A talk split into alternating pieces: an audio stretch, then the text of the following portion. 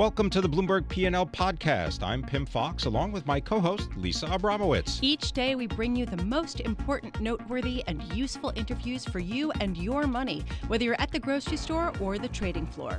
Find the Bloomberg P&L podcast on Apple Podcasts, SoundCloud and bloomberg.com.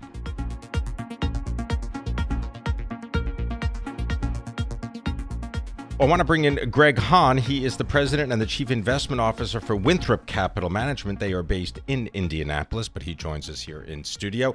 Greg, thank you very much for being here. Let's go right to the idea of leverage loans. And what does the leverage loan market tell you right now? Right now, the leverage loan market is probably the biggest source of fear in the bond market. We are on the front end potentially of a change in the credit cycle, and we expect that to uh, express express itself through the leveraged loan market.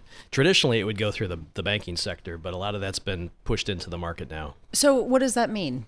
So, um, products like uh, business development corporations and commercial or uh, uh, CLOs, um, collateralized loan obligations, are, are at though they have a different risk profile. They use that as their collateral, and it, if it starts to deteriorate, we'll see deterioration in those products. But I meant uh, if this is sort of the epicenter of the next problem in credit markets. How does that unfold? What does that look like? It starts with restructuring of the underlying loans. So the small business that does a loan, it's a highly levered loan, uh, can't make its its interest payment because of rising interest rates or uh, covenant breach, and so it needs to restructure that loan. Uh, if that happens ten times inside of one of these pooled products, then that that's that's a source of deterioration, and that impacts the uh, the the product's ability to pass cash flow onto its investor. Having said that, are current investors getting paid for the risks they are taking? So, I would say, given the increase in volatility that we're experiencing right now, yes. However, if you look at 2018 with the low spread volatility and the low volatility of the equity market leading up to the fourth quarter, then that was really that was really the the question is are we really compensated for the risk and then I would say no it's only when we see increased volatility and these price adjustments as the, really the price of risk readjusting itself in the marketplace right now uh, now we look at it and say, yeah, we're, we're, we're compensated. All right, Greg, I, I want to widen out a little bit because you just recently put out uh, your outlook for next year. And let's just start with the first line. There's no other way to say it. The financial position of the United States is a disaster.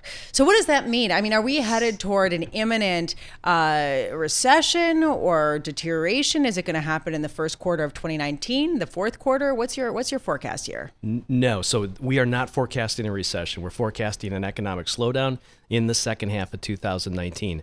But that that first sentence was really encapsulated a bigger thesis we have that our form of democracy and our form of capitalism are evolving. That's not a political statement. It's just for us to really understand how do you, how do you invest in today's market relative to 20, 30 years ago.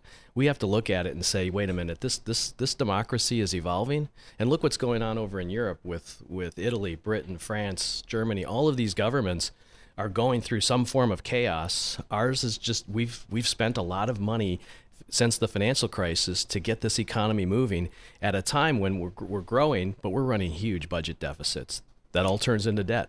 All right. So if that turns into debt, does it ever have to be repaid? That is a great question. I I I honestly don't think it does. I think I'm waiting for Wall Street to come up with the uh, the uh, the vision for how we turn all of this into one great big zero coupon bond on the Fed's balance sheet, and and it, it never becomes a problem then. Well, so Greg, what does this mean in terms of how you position your investments? Eh, what, what's been the biggest change you've made uh, recently to your actual investing portfolio? So we've made a couple changes. The um, that we've been we've been moving this whole period of time has been the up in quality trade in the bond portfolios and um, so now we're seeing we're actually seeing just more opportunity as spreads widen. A lot of this lease is technical. We expect there was heavy supply coming into december. We expect that to slow down. But with the increase in spread volatility the decline in interest rates it, it spreads widened. When you say up in quality does that mean investment grade over high yield? Does it mean a over triple b? I mean what, what are you talking about? Most of the market now is triple b but it really means that we're moving up towards the higher end of triple b into single a. We like the banking sector. Here's the paradox the yield curve inverts, right? So everyone thinks that banks uh, should lose money, but remember, this is post Glass Steagall. Banks have a lot more levers and a lot more drivers to revenue than they did when all they did was make loans and and and collect deposits. So, in a world where it's post Glass Steagall, we think this actually is a period of time for uh, banking upgrades given the increased capital positions. And having looked at what's happened to bank stocks in the last week, they're all hit new 52 week lows. Have you been buying? Uh, we've been, well, we've been in the market buying uh, the bank stock the position. We're we're neutral on bank stocks right now, um, but we're we're finding other opportunities. I, I, I liken it to kids in a candy store and Saturday morning cartoons. That sounds pretty good. Thank you so much for being with us, Kids in a Candy Store. Perhaps uh, for you, uh, Kids in a Guitar Store, but we won't go there. Greg Hahn is President and Chief Investment Officer of Winthrop Capital Management based in Indianapolis, but joining us here in our 1130 studios in New York.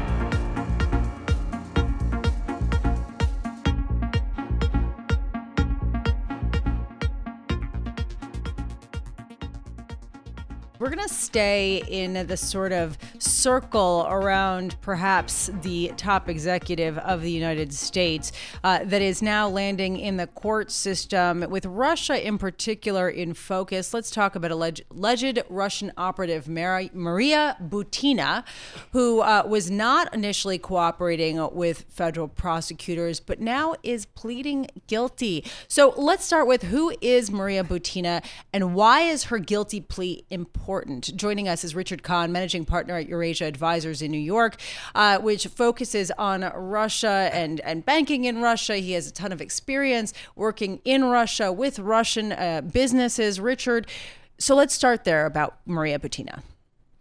Well, in terms of who she is, she has been identified as basically a, a, Russian agent who did not disclose herself as such. And uh, she apparently, um, and we'll learn more about it, uh, was being utilized uh, by Russia to uh, both influence the NRA and its positions and uh, possibly uh, act as a resource to, you know, uh, direct funding to different political groups, perhaps through the NRA. So she is a, um, um, a, a, really a treasure trove for our security forces in the United States to try to figure out how Russia operates in this area, the subtlety of their activities with different uh, organizations, the NRA being the one that's now been identified, but there may be others. And uh, uh, so she's a very significant uh, resource for us. What do you believe uh, the Russian leadership is thinking or feeling based on this news? Well, based on that particular news, I'm sure they're pretty unhappy. Uh, they they don't want their spycraft to be revealed. I, I also think they do not uh, wish people in the United States to wake up to the level of subtle interference in our politics and in our institutions that takes place by utilizing already existing and embedded organizations to uh, uh, both influence by argument and also through money our political process. Uh, in other words, I think what this is going to lead to is people recognizing that this huge scandal we're living through, this nightmare, is not just about Trump and people around him. It uh, potentially has far broader implications. So, Maria Butina is set to plead guilty to conspiring to act as an agent of the Kremlin. Aside from the NRA, who who has not yet been named may get kind of wrapped up in this as more information trickles out? Given what I've seen in terms of how Russia operates in other locations, including within its own country, uh, I would be surprised if we are not uh, in the U.S. already investigating uh, cash flow going through um, religious uh, institutions. I think that uh, is a classic device used by Russia. Uh, religious organizations um, have various special protections in the United States. Very difficult to attack them, to uh, get information about them. These types of charitable organizations and foundations are a prime resource for uh, for Russian intelligence in other areas, and it's an it's a very difficult area to um, uh, to fight against because one can always make the argument look you know we we share the the perspectives of Russia on particular social issues and so all we're doing is we're advancing our own agenda. So finding the line between uh, basically becoming a, a, an agent of some sort of Russia in terms of advancing its agenda and only advancing, if you will, the uh, the value system of a particular organization is is not an easy one to find. That's again why the subtlety is so effective. Um, and I do think we're going to find uh, in the long term that uh, that money has flown through that way. Do you believe that this is going to complicate the already complicated and fraught relationship between the United States and Russia, or is the relationship already gone to a point where you know nothing can make it even worse? Well, you know, with the with the bombers landing in Venezuela, obviously things can always get worse. T- tell people about this. This is about uh, aircraft, a Soviet, uh, Russian aircraft that have been transferred to Venezuela that are capable of carrying nuclear weapons. Sure, this has echoes, obviously, of the Cuban Missile Crisis when Russia placed nuclear, uh, well, was trying to place nuclear weaponry uh, very close to us in the Caribbean. This is further away. Venezuela is a lot further away than Cuba. On the other hand, they now have jets that can travel twice the speed of sound uh, and so it, it's never a comfortable thing to have uh, bombers that are capable of carrying nuclear weapons in such proximity. So, yeah, this is Russia's way of one signaling some uh, disappointment in, in Trump's view that he wants to withdraw from the INF. It's also more directly a, uh, an analogy to the situation in Ukraine, where um, from the Russian perspective, we're interfering in their backyard and we've been supplying weaponry there. And Russians are saying, well, fine, you know, we, we can once again come into the, the Caribbean and let you know how it feels. I'm, I'm wondering, just in light of the rising tensions and the rising awareness of Russia's influence in U.S. elections, what does that mean from your perspective for the 2020 elections? Does that mean that we're actually going to be more protected because people are going to be more aware of these influences? Well, quite honestly, I, I am concerned about it. I think uh, there are various levels to it. Uh, I do think people are hopefully going to be more aware that the information that they're receiving uh, may have been influenced by um, a, a non US party. What type of information? Just give us a sense. Well, for example, if they see advertising taking place or, or messaging on Facebook or any other social media platforms, uh, these organizations, meaning the social media platforms, are stepping up and trying to do more to protect us from that, or at least identify the sources. But I think people are more savvy now uh, about the risk of that. So in that in that one area, I'm a bit more hopeful. Uh, I do worry that we need to uh, uh be much more aggressive in hardening our defensive capabilities at the uh, in the counting of votes, the registering of votes. Uh, Russians are should never be underestimated in their capabilities when it comes to uh, essentially cyber crime. If if they want to do that, now obviously most of defense is trying to get people not to want to attack you, but uh, we are in a mode now where. Um, uh, I, I do view that as an ongoing risk, and our state systems, many of them are antiquated. And I'm not confident that the current administration uh, has a particular incentive to do all it can uh, to harden those assets.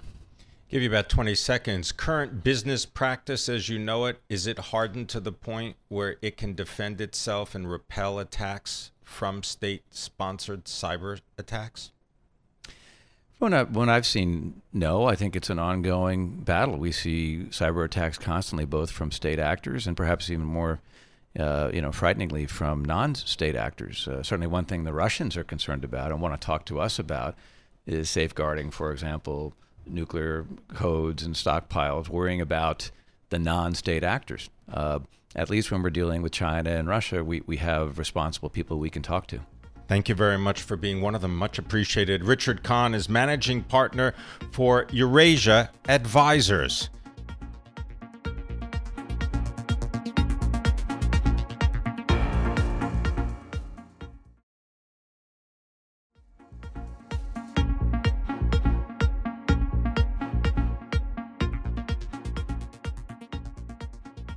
There's a growing kind of groundswell of complaint that there was a real estate law passed at the end of last year that is basically uh, giving kickbacks to some key political figures. Joining us now is Caleb Melby, financial investigations reporter for Bloomberg News. Uh, we are talking about these opportunity zones. Can you just start by telling us what those are, when it was passed, and why? Sure. Yeah. Uh, they were part of uh, President Trump's uh, November 2017 tax bill. And basically, how they work is is uh, uh, governors get to choose 25% of uh, their ostensibly poor census tracts um, uh, uh, to uh, get a suite of very generous tax benefits. And uh, specifically, if you sell an asset and you invest the capital gains into one of these zones, um, you get to defer your capital gains. If you hold it for at least seven years, you get up to a 15% permanent discount on those capital gains. And most importantly, if you hold the new asset for at least a decade, you pay no capital gains on that when you sell. So it's a really good deal for people who can make this work. Um, but as uh, we and others have been drilling into uh, what places have been selected, some of these zones look less poor than others. And of course, there's a lot of people around the president himself uh, who uh, seem to be, let's just say, early movers to take advantage of these designations. Well, yeah, that that's where the next question I have is what about the ethical consideration about who gets to participate in these zones and their relationship with the lawmakers or the president that had something to do with all this. Yeah, well, that's exactly it. So, so two people that uh, that stick out are uh, Kushner Companies, um, owned by the family of uh, presidential son-in-law and senior advisor Jared Kushner, um, and then another early mover is uh, Anthony Scaramucci, uh, whose Skybridge Capital is looking to take advantage of this as well. When you say early mover, what do you mean exactly? So, yeah. Uh, right now, Treasury is still finalizing rules for opportunity zones, and a lot of investors are really scared to make investments based solely on what they perceive to be the tax benefits right now. But to take full advantage of the tax benefits, you also need to make your moves before December of 2019. So the fact that people, uh, by and large, haven't been investing yet and are still waiting for those rules to come down, but people who are closer to the administration are making these moves early while rules are still being finalized is causing concern for some people. Caleb, is there any understanding as to why the rules have to be so complicated. it, it, does seem to harken back to a, a, certain type of policy making made popular in the 1990s and, and moving into the early 2000s, where uh, you have these broad societal problems, underinvestment in poor communities. Um, but uh, rather than trying to create um, some sort of government programs to grapple with this, we're basically going to try and incentivize uh, participants in the market to solve these problems for us. Just to push back a little bit, has this idea been floated before President Trump came to office? In other words, was this something that was a popular cause on a bipartisan level earlier? Uh, well, certainly uh, it's seen previous iterations. The, the most uh, recent example to the opportunity zone would be enterprise zones that existed beforehand. And yes, uh, the language that went into the tax bill did have uh, bipartisan support. So uh, um, it was actually um, one person who worked really hard to pitch it um, uh, was Sean Parker, uh, the Facebook investor. Um, and he worked closely with Tim Scott, the Republican senator from South Carolina. Um, but then another backer was uh, Cory Booker, the Democratic senator from New Jersey. And is it worth noting that anytime you have a tax advantaged investment, in this case having to do with opportunity zones in real estate, that ultimately the U.S. taxpayer ends up subsidizing this in the form of lost tax revenue. Yeah, that's exactly it. And um, in terms of talking about alleviating poverty, spurring investment, um, uh, I, I, can tell you we've been talking to a lot of developers, a lot of investors, a lot of lawyers. The the idea of alleviating poverty is, uh, it, I, I mean, it's commendable. Most, it, People it, want to do that. Yeah, they, they, they want to do it, but it's, it's not what they're they're they're devoting their energy. To. Right. It's not to. what they professionally do. But, yeah. But Caleb, I mean, just to be clear here, yeah. The the issue is the first mover aspect. The key is can inside executives or officials, elected officials, representatives, use information that they have uh, that other people do not have to make investments that will inevitably be lucrative. Well, it, it, and again, we should be clear. So, so Jared Kushner's uh, lawyers and representatives say he's had nothing to do with the family business since taking office. Anthony Scaramucci famously was only part of the administration for 10 days. He's somebody who uh, um, surrounds the White House but is not part of it.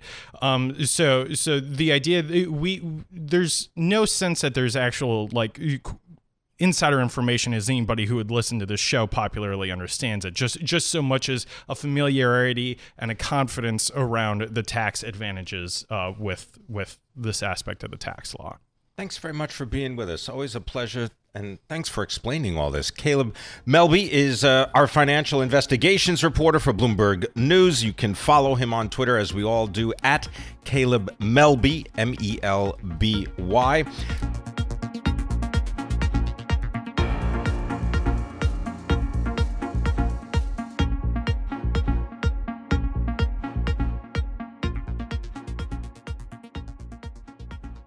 I want to bring in Greg Hahn. He is the president and the chief investment officer for Winthrop Capital Management. They are based in Indianapolis, but he joins us here in studio. Greg, thank you very much for being here. Let's go right to the idea of leverage loans. And what does the leverage loan market tell you right now?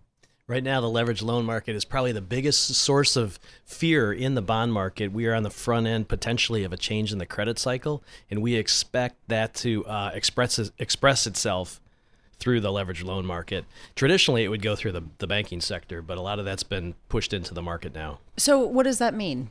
So, um, products like uh, business development corporations and commercial or uh, uh, CLOs, um, collateralized loan obligations, are, are at though they have a different risk profile. They use that as their collateral, and it, if it starts to deteriorate, we'll see deterioration in those products. But I meant uh, if this is sort of the epicenter of the next problem in credit markets. How does that unfold? What does that look like? It starts with restructuring of the underlying loans. So the small business that does a loan, it's a highly levered loan, uh, can't make its its interest payment because of rising interest rates or uh, covenant breach, and so it needs to restructure that loan.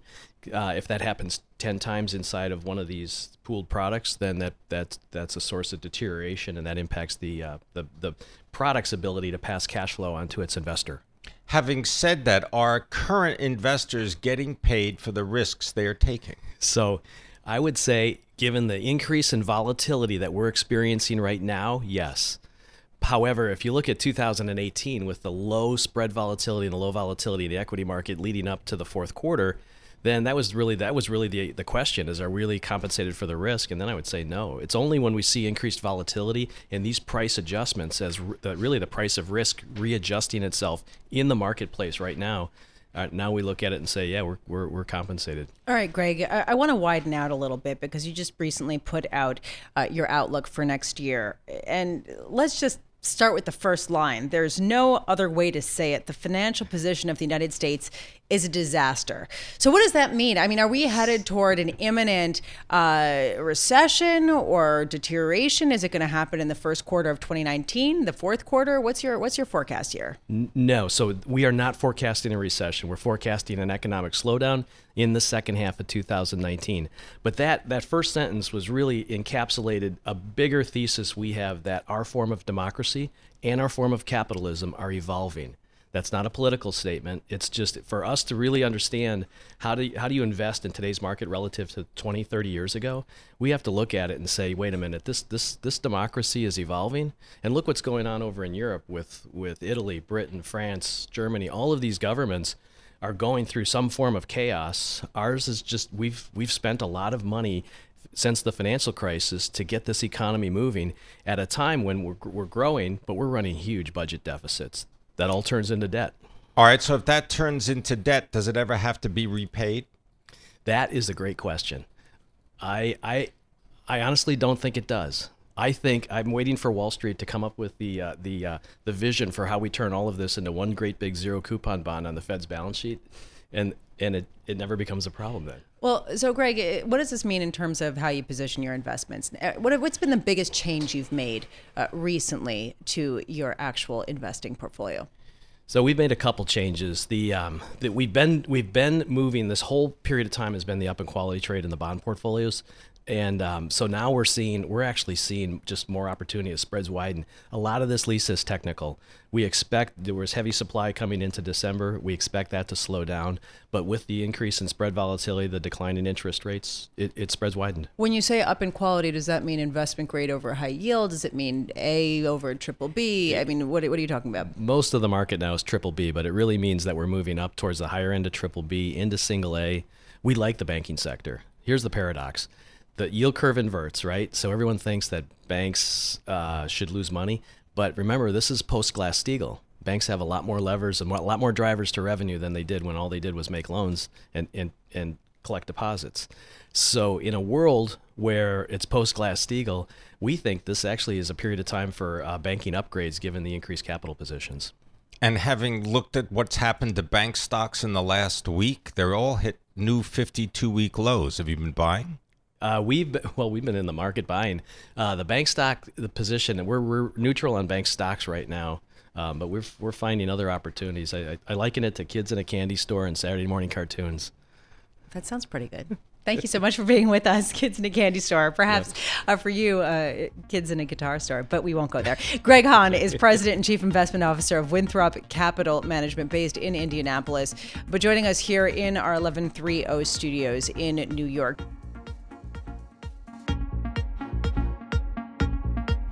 Thanks for listening to the Bloomberg P&L podcast. You can subscribe and listen to interviews at Apple Podcasts, SoundCloud, or whatever podcast platform you prefer. I'm Pimm Fox. I'm on Twitter at Pimm Fox. I'm on Twitter at Lisa Abramowitz1. Before the podcast, you can always catch us worldwide on Bloomberg Radio.